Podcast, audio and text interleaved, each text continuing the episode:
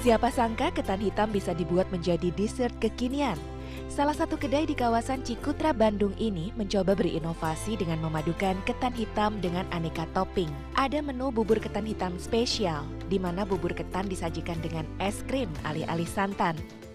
Sajian ini semakin menarik dengan tambahan aneka jenis topping seperti potongan buah mangga, sereal, serta biskuit.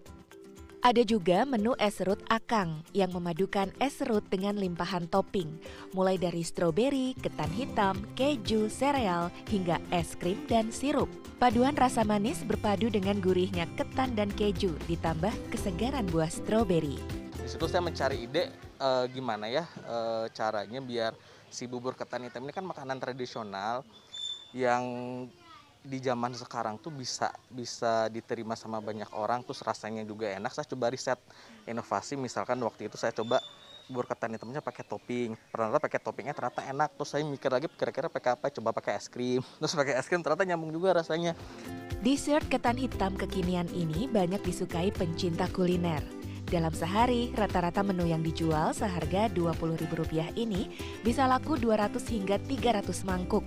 Ini mau baru dicoba. kayaknya seger gitu es serut kan. Kalau ini ketan hitam sama apa ais vanilla baru kan. Biasanya ketan hitam sama santan kalau di rumah. Enak? Enak. Enggak enak? Enak.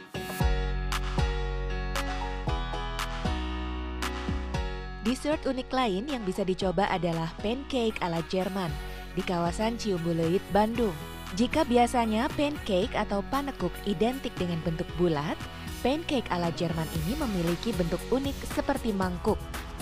Adonan pancake terbuat dari tepung, telur, mentega, dan susu. Adonan kemudian dipanggang di dalam oven bersuhu tinggi selama 20 menit hingga mengembang. Pancake kemudian ditambah berbagai jenis topping seperti selai blueberry, es krim, dan taburan gula. Ada juga topping coklat dengan potongan stroberi serta daun mint yang bisa dipilih. Menu pancake ini disajikan di atas wadah panas atau hot plate. Jadi memang yang membedakan pancake ala Jerman ini dengan pancake biasa adalah selain dari bentuknya yang berbeda, adalah tekstur pancake-nya ini sendiri di mana untuk pancake ala Jerman ini memiliki tekstur sedikit crunchy terutama di bagian atas pancake. Keunikan bentuk dan rasa pancake ini membuatnya populer dan disukai berbagai kalangan. Tesnya itu uh, bukan tesnya itu bukan kayak pancake biasa sih gitu. Terus di sini tampilan si pancake-nya itu beda dari pancake yang lain karena dia dibentuk kayak mangkok gitu. Terus rasanya crunchy, enak, uh, apalagi banyak varian toppingnya. Gitu. Satu porsi pancake ala Jerman ini dijual di kisaran harga 45 hingga 55 ribu rupiah.